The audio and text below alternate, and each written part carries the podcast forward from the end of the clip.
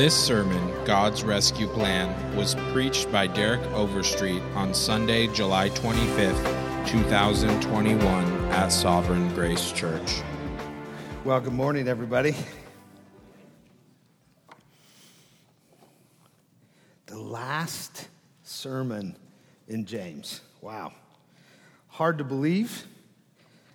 Trust that it has served you, and I hope that you know that we have a, a library of all of our uh, James sermons as well as past series. So there's always a way to go back if you feel like it would just serve your soul as well. But what, what, what a study it's been. It has been food for my soul. And I, I can just stand up here and point to numerous areas in my own life where the Spirit has been at work as I have humbled my heart before this precious letter. We'll open up your Bibles to the final two verses of James chapter 5, verses 19 through 20. And then would you stand with me? Let's read together, and then we will pray together. James concludes his pastoral wisdom for these scattered believers with these words My brothers, if anyone among you wanders from the truth and someone brings him back,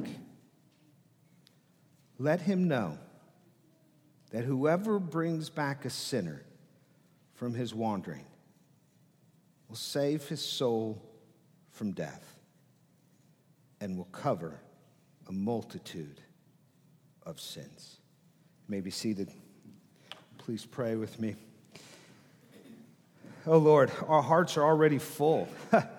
our minds have been exploded already this morning with the theologically rich and so clearly Christocentric lyrics.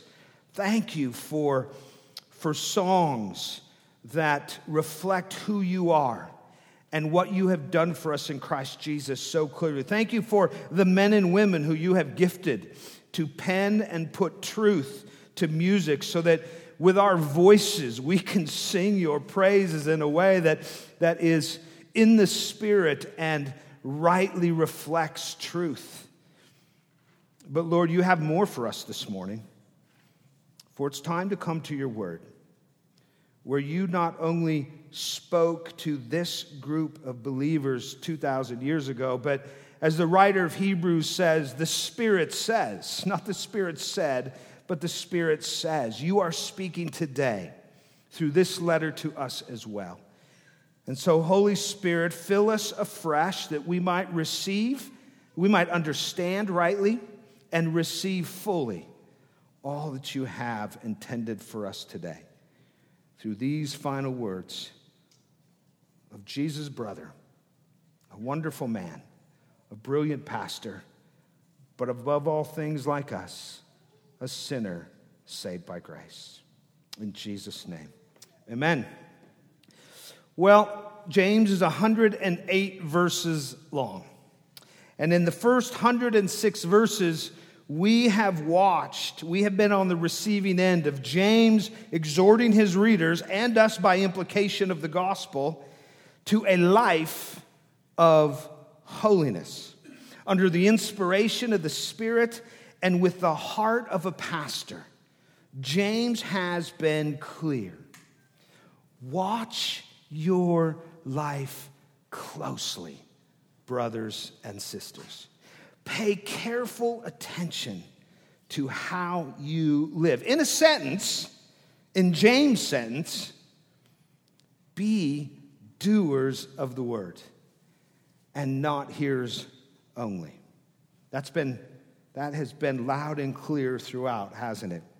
Well, now, in what is certainly an abrupt and unusual ending, there is no doxology, no grand doxology, there is no touching benediction, there is no intimate final greetings.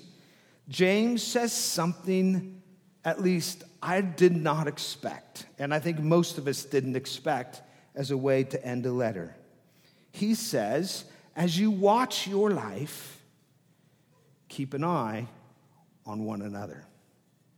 As you watch your life, As you pay close attention to your own heart, watch one another. We could say it this way pursuing God involves pursuing God's people. Last or, or uh, two weeks ago, we heard in, in 13 through 18 that, that, we are to pers- that we are to pray for one another, and now we see that we are to pursue one another. So James takes this, this letter of over 50 commands and numerous rebukes, and he says, Now pray for one another and pursue one another. Pursuing God involves pursuing God's people. That's the big idea, if you will. And that is really the exclamation point on James' letter. Not only does God want you to be a doer of his word, he wants you to be concerned that others, beginning with this room, he wants you also to be concerned that others do as well. There's a good reason for that, and we'll learn that this morning. You know, we all know by experience for sure, and certainly by the instruction of God's word, Christians are prone to wonder. Scripture warns of it, and history attests to it. And because life in Christ is personal but not private, when a brother or sister wanders spiritually, James says that we are called to a rescue mission. We are called to be involved with our wandering brother or sister. Of, of all the things, of all the things that James could have said to close his letter, this is what he says. In the call to holiness, we will wander. When that happens, we rescue the wanderer. We go after the wanderer. Pursuing God involves pursuing God's people. Let me tell you how we get there. Two points this morning for those of you taking notes. First, Paul is going to, or Paul, James is going to remind us that wandering from Christ is real. That's our first point this morning, and I draw that from verse 19. Read it with me again. My brothers, notice the affection again. I believe 19 times. James uh, James refers to the believers that he is writing to as brothers, brothers and sisters. This is a man whose heart is full of affection for his audience, and he gets one more intimate reference in before he ends his letters. He says, My brothers, if anyone among you wanders from the truth, if anyone among you wanders from the truth, wandering from Christ is real. I can remember four years old. Actually, I don't personally remember, but my mother has told the story so many times it's as if I remember. We were living in Denver, Colorado. I was four years old. We were out on a Saturday at a big mall. And the rule was that I had to, at all times, be holding on to the stroller of my little brother. That was the rule. And of course, my mom would be busy shopping. And this is no reflection on my mom, she was a great mom. but she tells the story that one day she looked down and I was not there gripping the stroller. I was nowhere to be found, in fact. I had wandered off. Not just somewhere in the store, I had wandered off into the mall. a busy mall the malls were a lot busier back then than they are today, aren't they? I had wandered off. Now, you can only imagine, if you're a parent, you know, if this has happened, you know what that feeling is, right? There is this immediate sense of urgency. Where is he? What, what happened? You're, you are looking around and you, you immediately forget about whatever it is that you were doing, and now you have this new priority.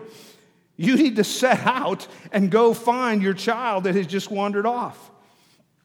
Now, by the grace of God, as my mom was uh, urgently looking, I'm sure full of panic, the sweetest words she heard that day were over the intercom of some man that she had no idea who he was. When she heard, Will the mother of the white haired boy Derek who is four years old, please come to the security office. We have found your son. So there I was. She got there, and I was sucking on a lollipop, according to her telling of the story, and she was ready to kill me. Every parent knows how real the possibility of a child wandering off is. And as James wraps up his letter, he reminds us in these opening verses of 19 how real the possibility of spiritual wandering is. Listen, just let's just go back and put ourselves in the shoes of James' original audience. Being a follower of Jesus was no easy task in the first century. And I would submit to you for James' audience in particular, that remember, that they, are, they, they, they are religious outcasts. They have been driven away from their homelands, from their, the places where they, they, they got their livelihood. They are exiles. They are experiencing religious persecution combined with the emotional and practical suffering due to their dispersion. It was enough to make anyone rethink how they're living their lives. And, and no doubt, some did just that and began to wander from the gospel truths they had been taught, even by this very man who is, who, who is writing this letter, and believed so fervently. There were some in this group who James was concerned that they were or would wander from the truth. Now, listen, that's not new, is it? Just read the Bible. God's Old Testament people were legendary for their wandering ways. How often did Paul, he repeatedly warned churches of spiritual wandering? Peter did as well. Hebrews, Hebrews was written literally to a wandering group of believers. So this is nothing new. And 20 centuries later, who here doesn't know someone who has, who has or is wandering from the faith? People that you love, people that you have lived life with, people that you have spent on your, in, your, uh, in your own front room praying with.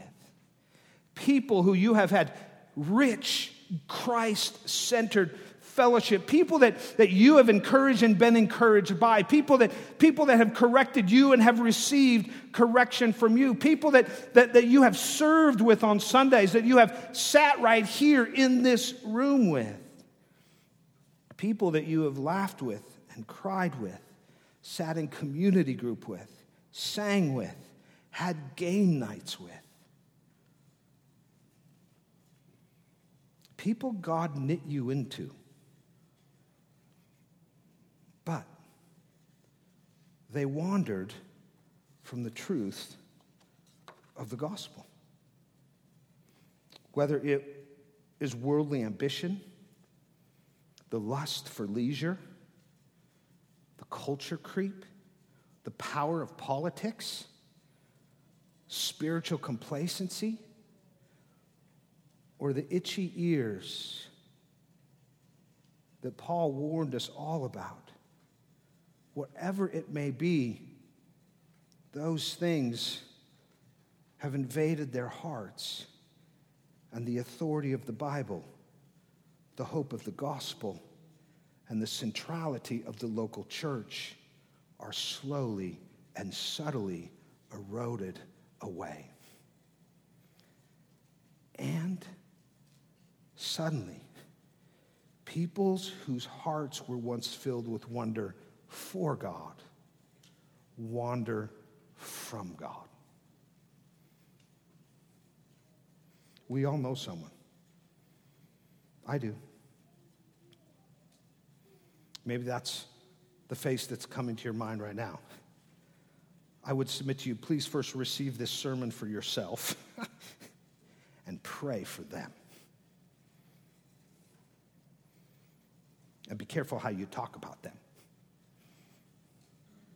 But we all know someone We all know someone. And, and the reality is, apart from the grace of God, it can happen to anyone in this room. J- James can have anyone in this room in mind. And in fact, I would just don't want to move any further until I acknowledge maybe it's happening to you right now.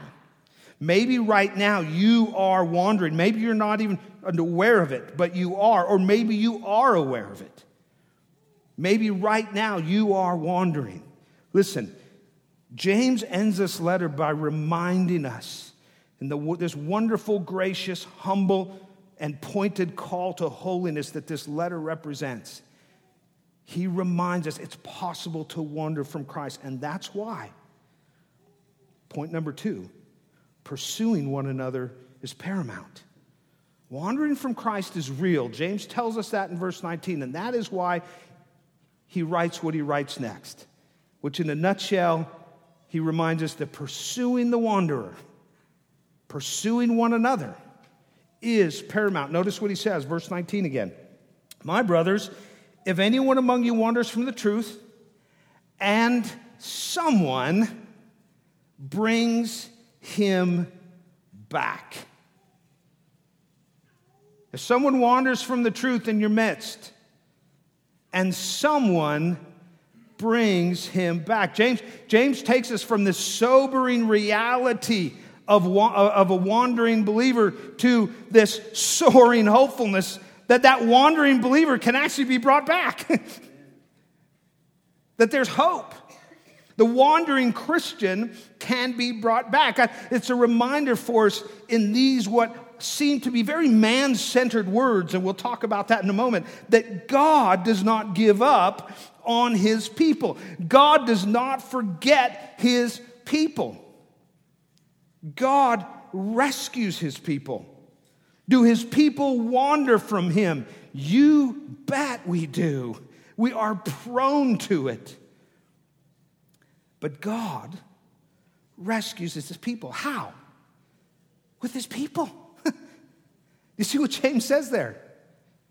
He says, Someone among you wanders, and someone, if anyone among you wanders, and someone brings him back. God rescues his people with his people.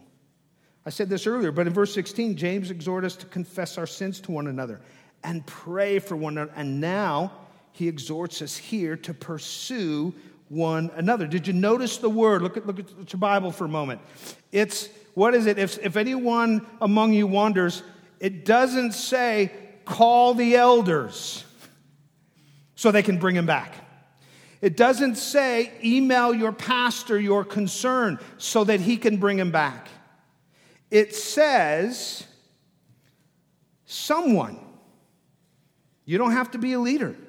James says someone brings him back. This is a call to rescue for all of us.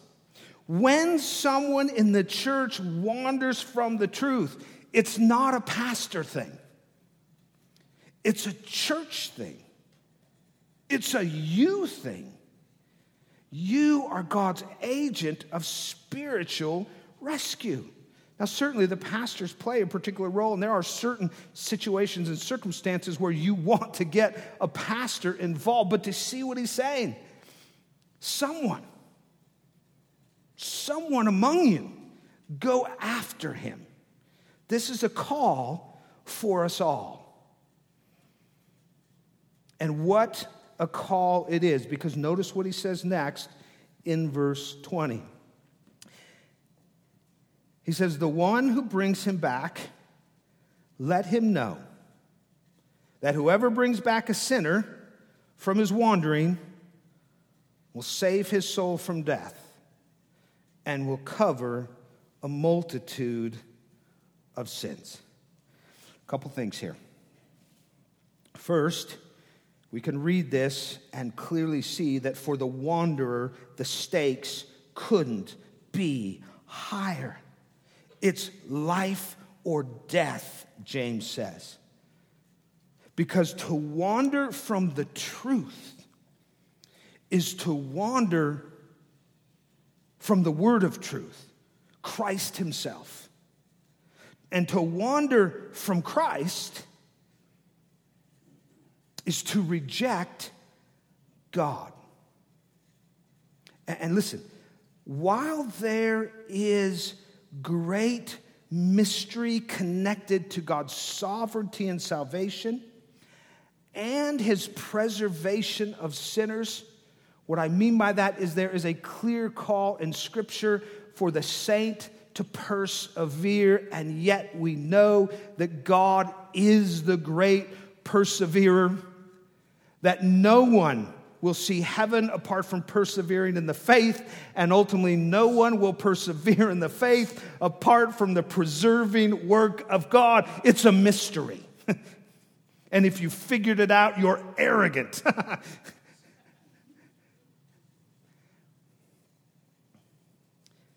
so, so there is there's mystery here. But remember what the writer of Hebrews said. If you neglect this great salvation, you have nothing. You have no life. Because what are you turning to? What is there to turn to if you turn away from Christ? So, James, in his own way, says if you wander from Christ, then you've wandered from life. And there's nothing the opposite way except for spiritual death. James is, James is reminding us here that truth is more than propositions and creeds. It's living and active. It sharpens our mind, it informs our affections, and expresses itself through our lives. Truth and godliness go together. And when we turn away from truth, then we show ourselves to reject the Lord. James says when we observe someone in the church wander from truth, it's serious. That's the point he's trying to get across here. It's serious. A rescue is needed. Pursue that person. And did you notice what he says? That their sins may be covered and that their soul may be saved from death. What?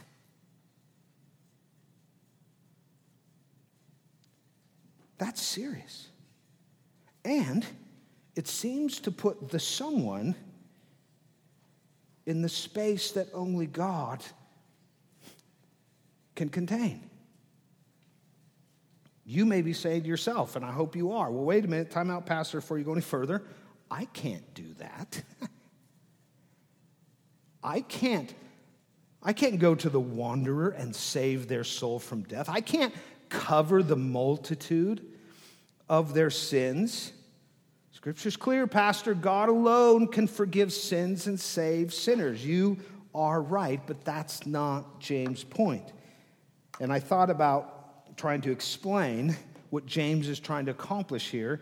And then I had a conversation with James Motyer. And I said, I'm just going to let him say it because he says this wonderfully. He says, How can we do these things? Meaning, how can I save someone's soul from death and cover multitudes? He says, The answer is that we cannot, but we must act as if we could. The words express the measure of concern and effort we are to expend in our spiritual concern for those in spiritual need. Though we cannot convert them, we must labor to do so. Though we cannot save them from death, we must strive for their spiritual welfare as, as if their eternal destiny rested with us.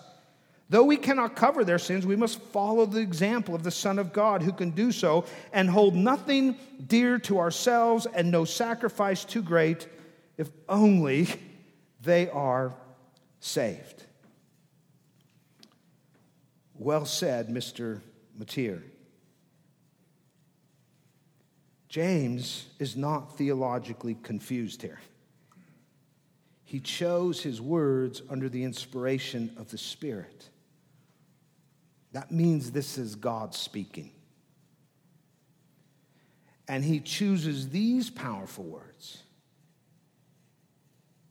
to inspire us and to impress upon us the priority of pursuing the wanderer in our midst. James knows that God alone saves. James knows that God alone sanctifies.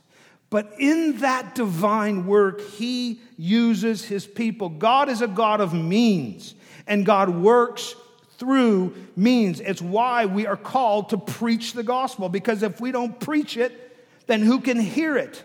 And if you don't hear it, then who can believe it? And if you don't believe it, then you won't have eternal life. That doesn't mean the power is within us. It means that in God's infinite wisdom, He designed His plan of salvation to go forward.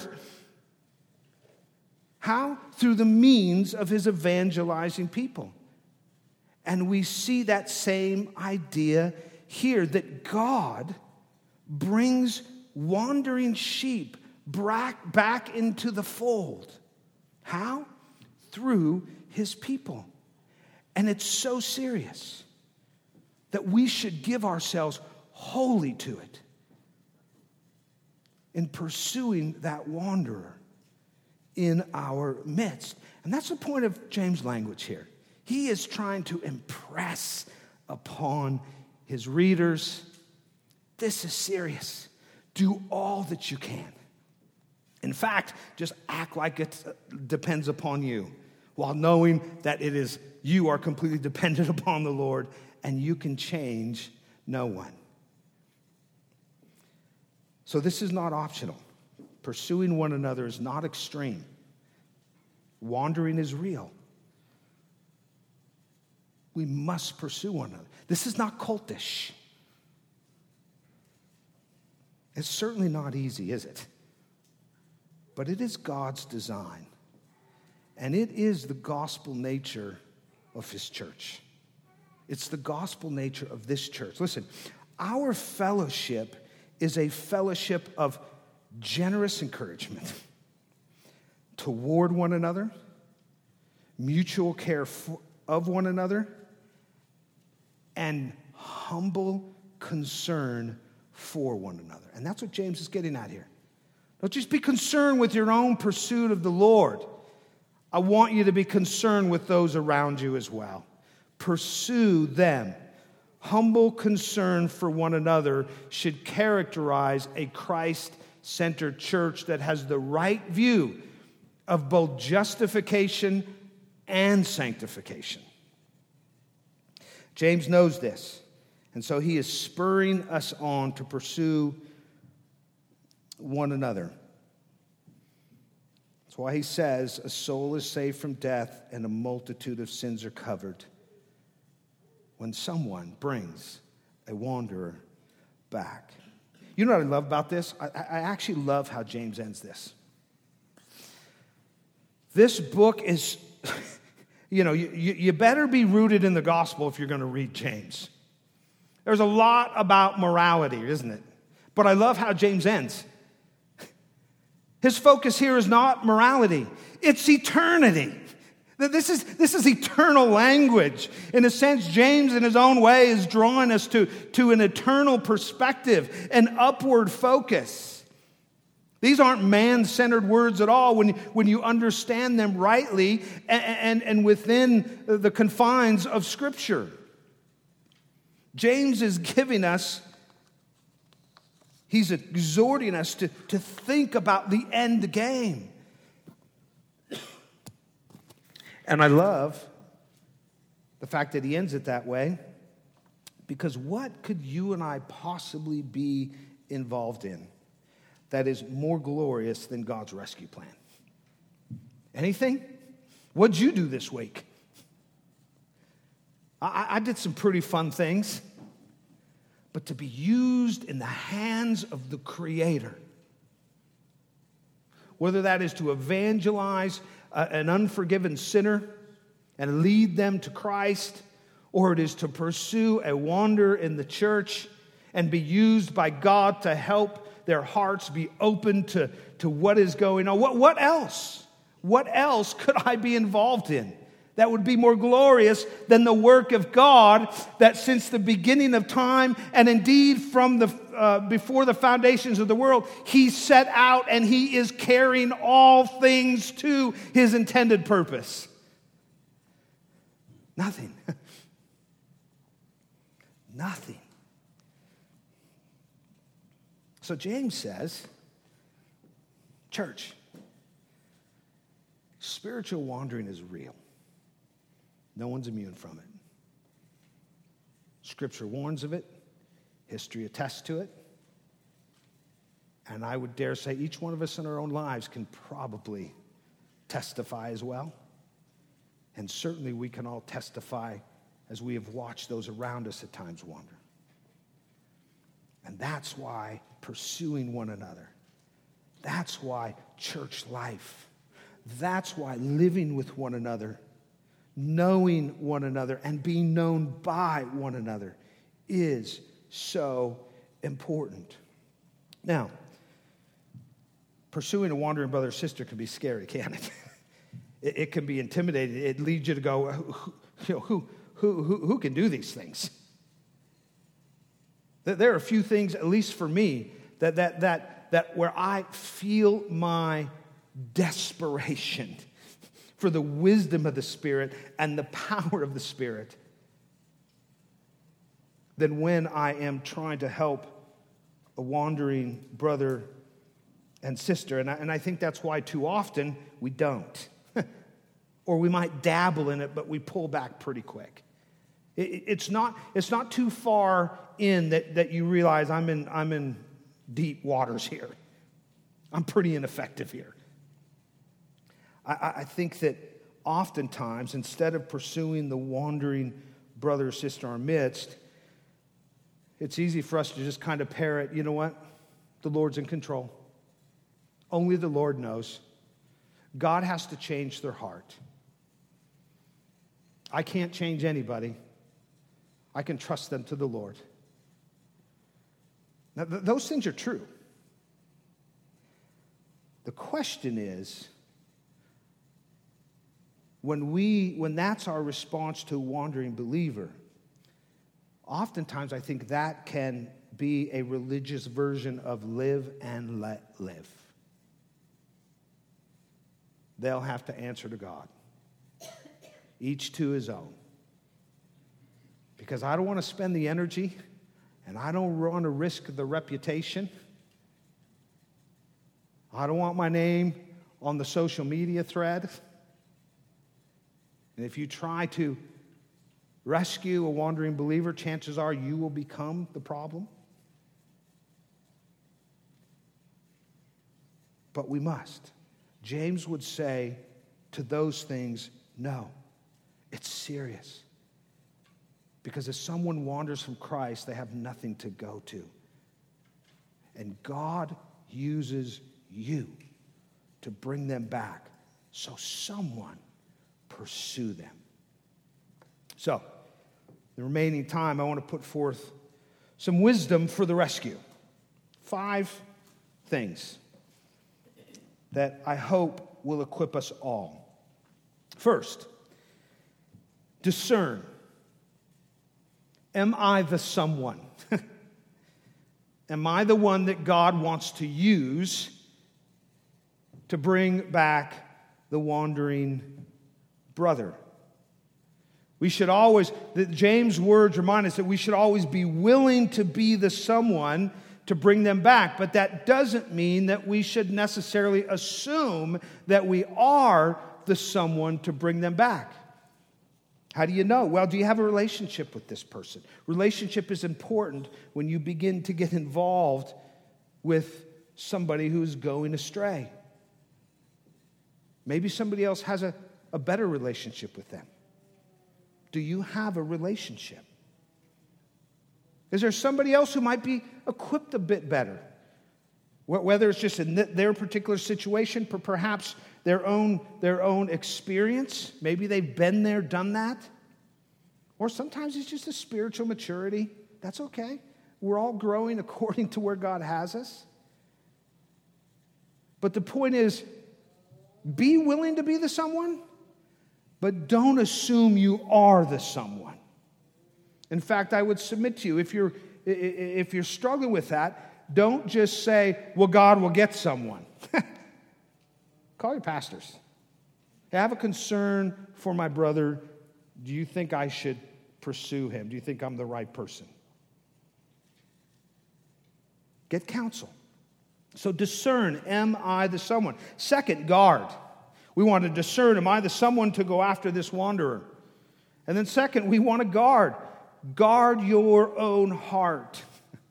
Listen, bringing someone back takes courage, doesn't it? If you've ever, if you've ever uh, tried to come alongside a brother or sister who's struggling spiritually, it takes courage.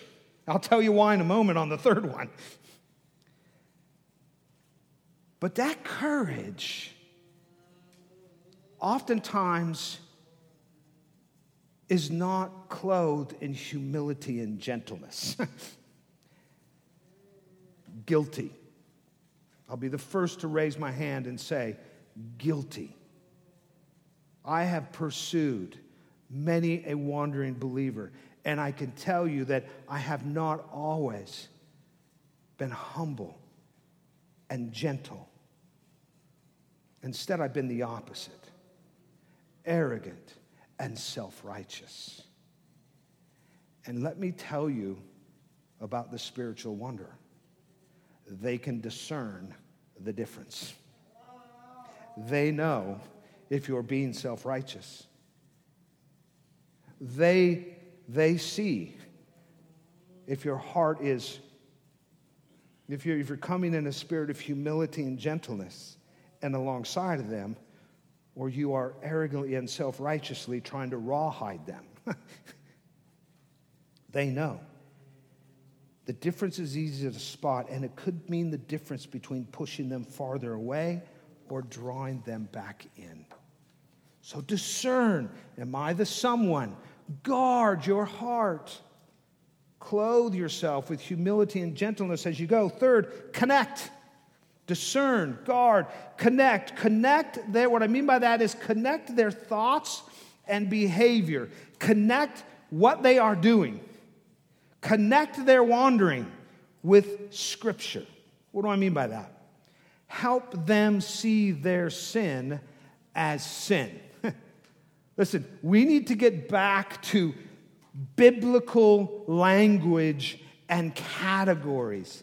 It is so easy for us to cover up what is an offense and grieves the Spirit with harmless euphemisms, neutral, neutral words and ideas that, that we get from the world.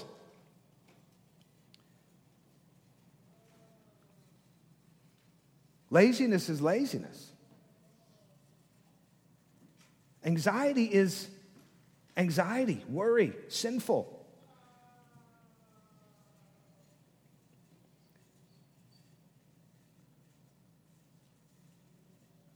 I'm frustrated. I don't even know what that means. It probably means you're impatient and you're angry.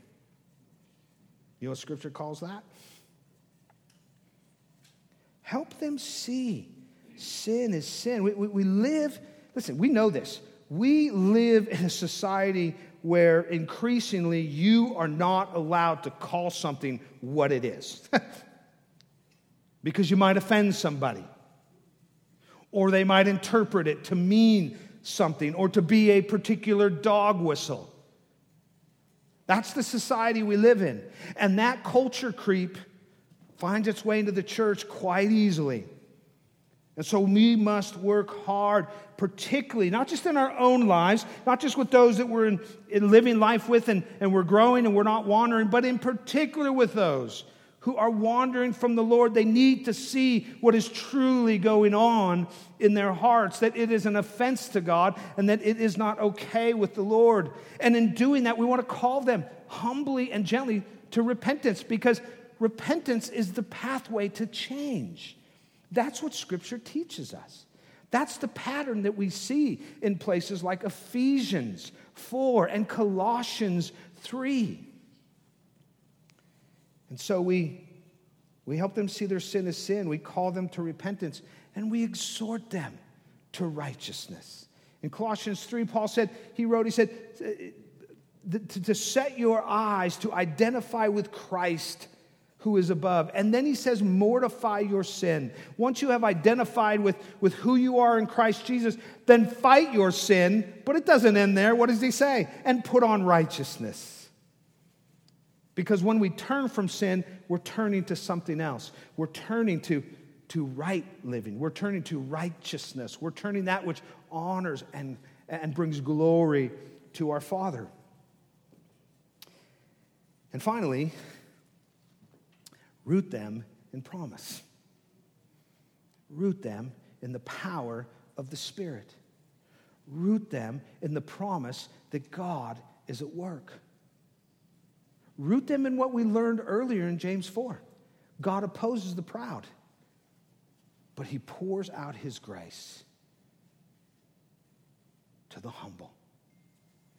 And as you humble yourself, as you wash your hands, as you as you call your sin sin, He will exalt you as you humble yourself. Call them to promise. Give them the hope, not in a formula. Do this, don't do this, do this, and everything will be okay. That's not the point. Root them in promise. We leave them there, we leave them to themselves. And so root them in promise. Fourth, point. Point them to the power of the gospel. Point them to the power of the gospel where they will find new mercy. Lamentations 3.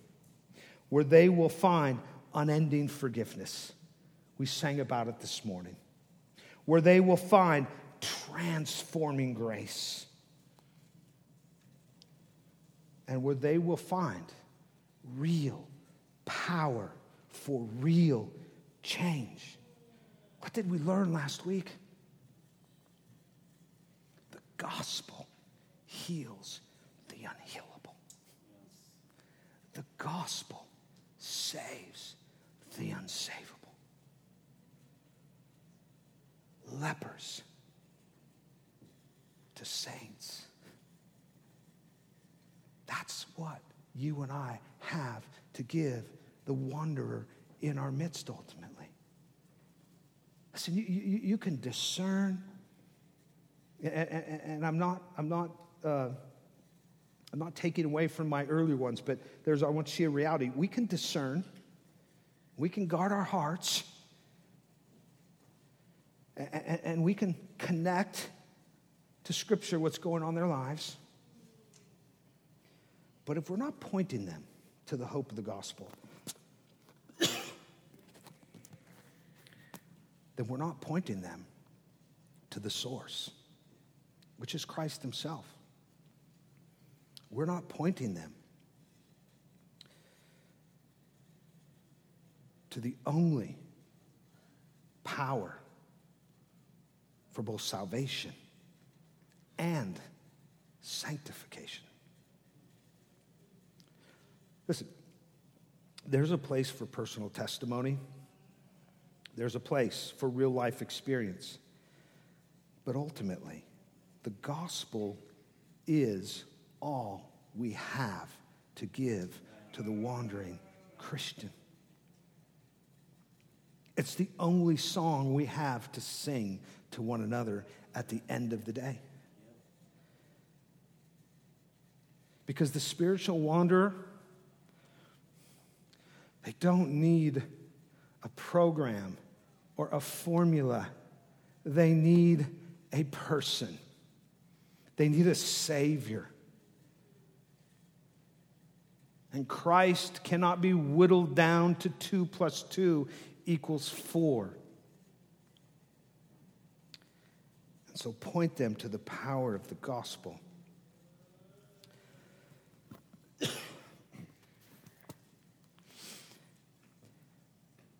And to the degree, if I could just say, and to the degree that you, that I, that we are pointing ourselves to the power of the gospel, is very likely the degree in which we will point one another to the power of the gospel.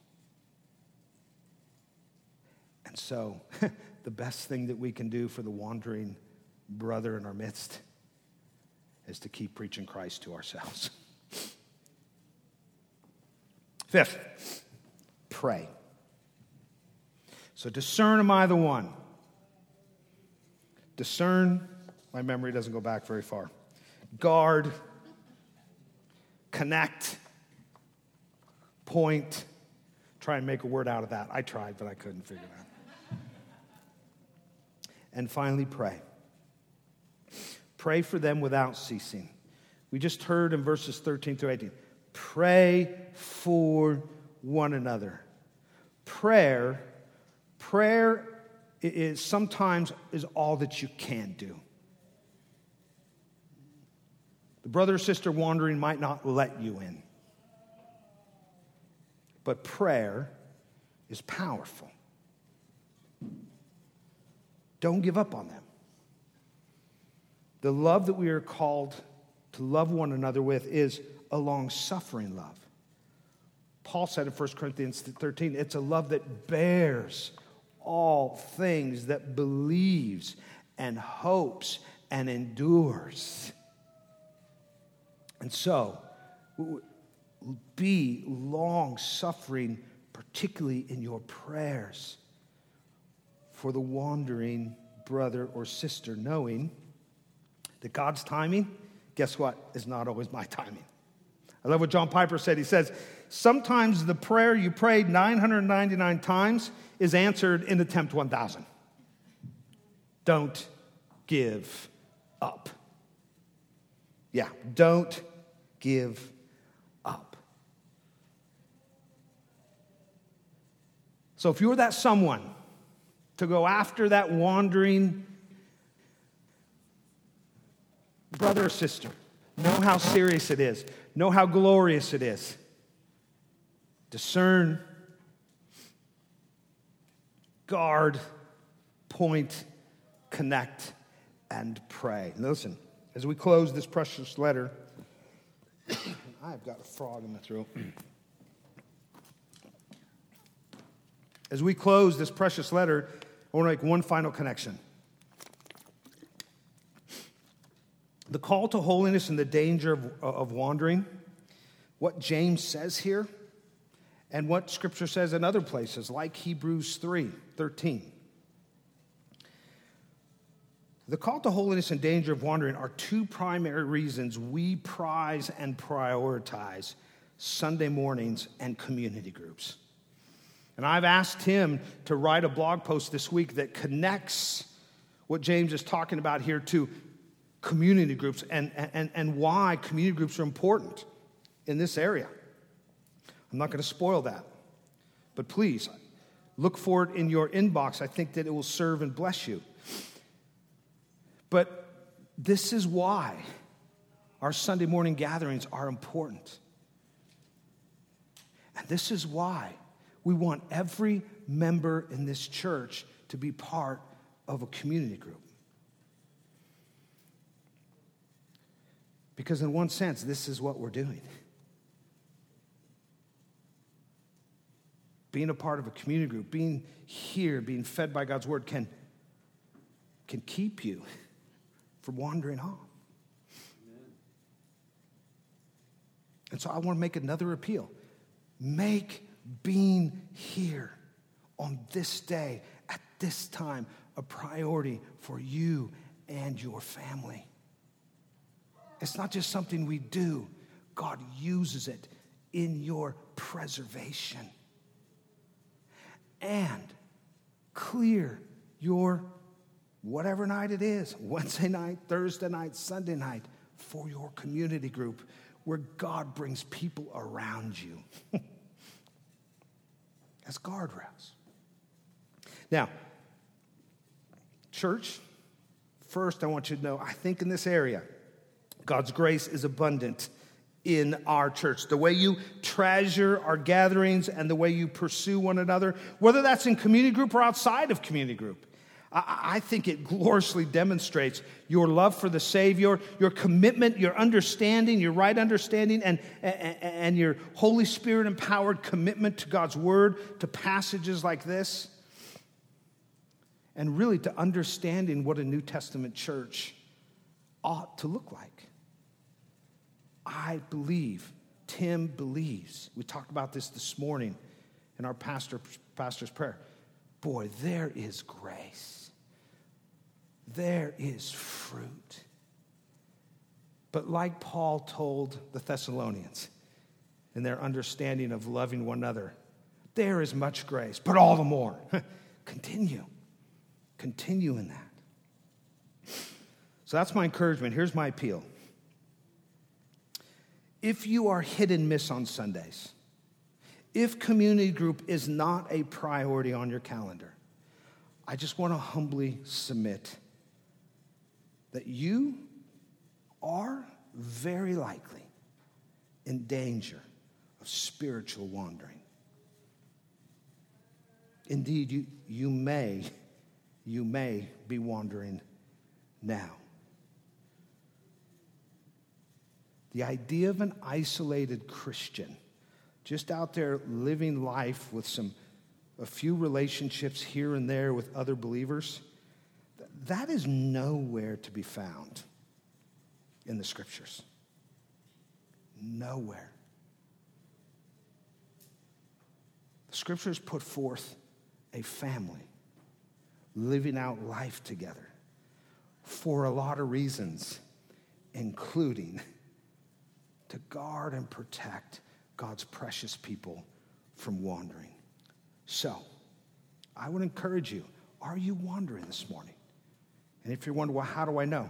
Well, there's two, two categories you can look at. And I just I make that appeal to you informed by Scripture from a heart of love and with genuine concern for your soul. And I think that's the same heart that James writes to these believers as well. Amen.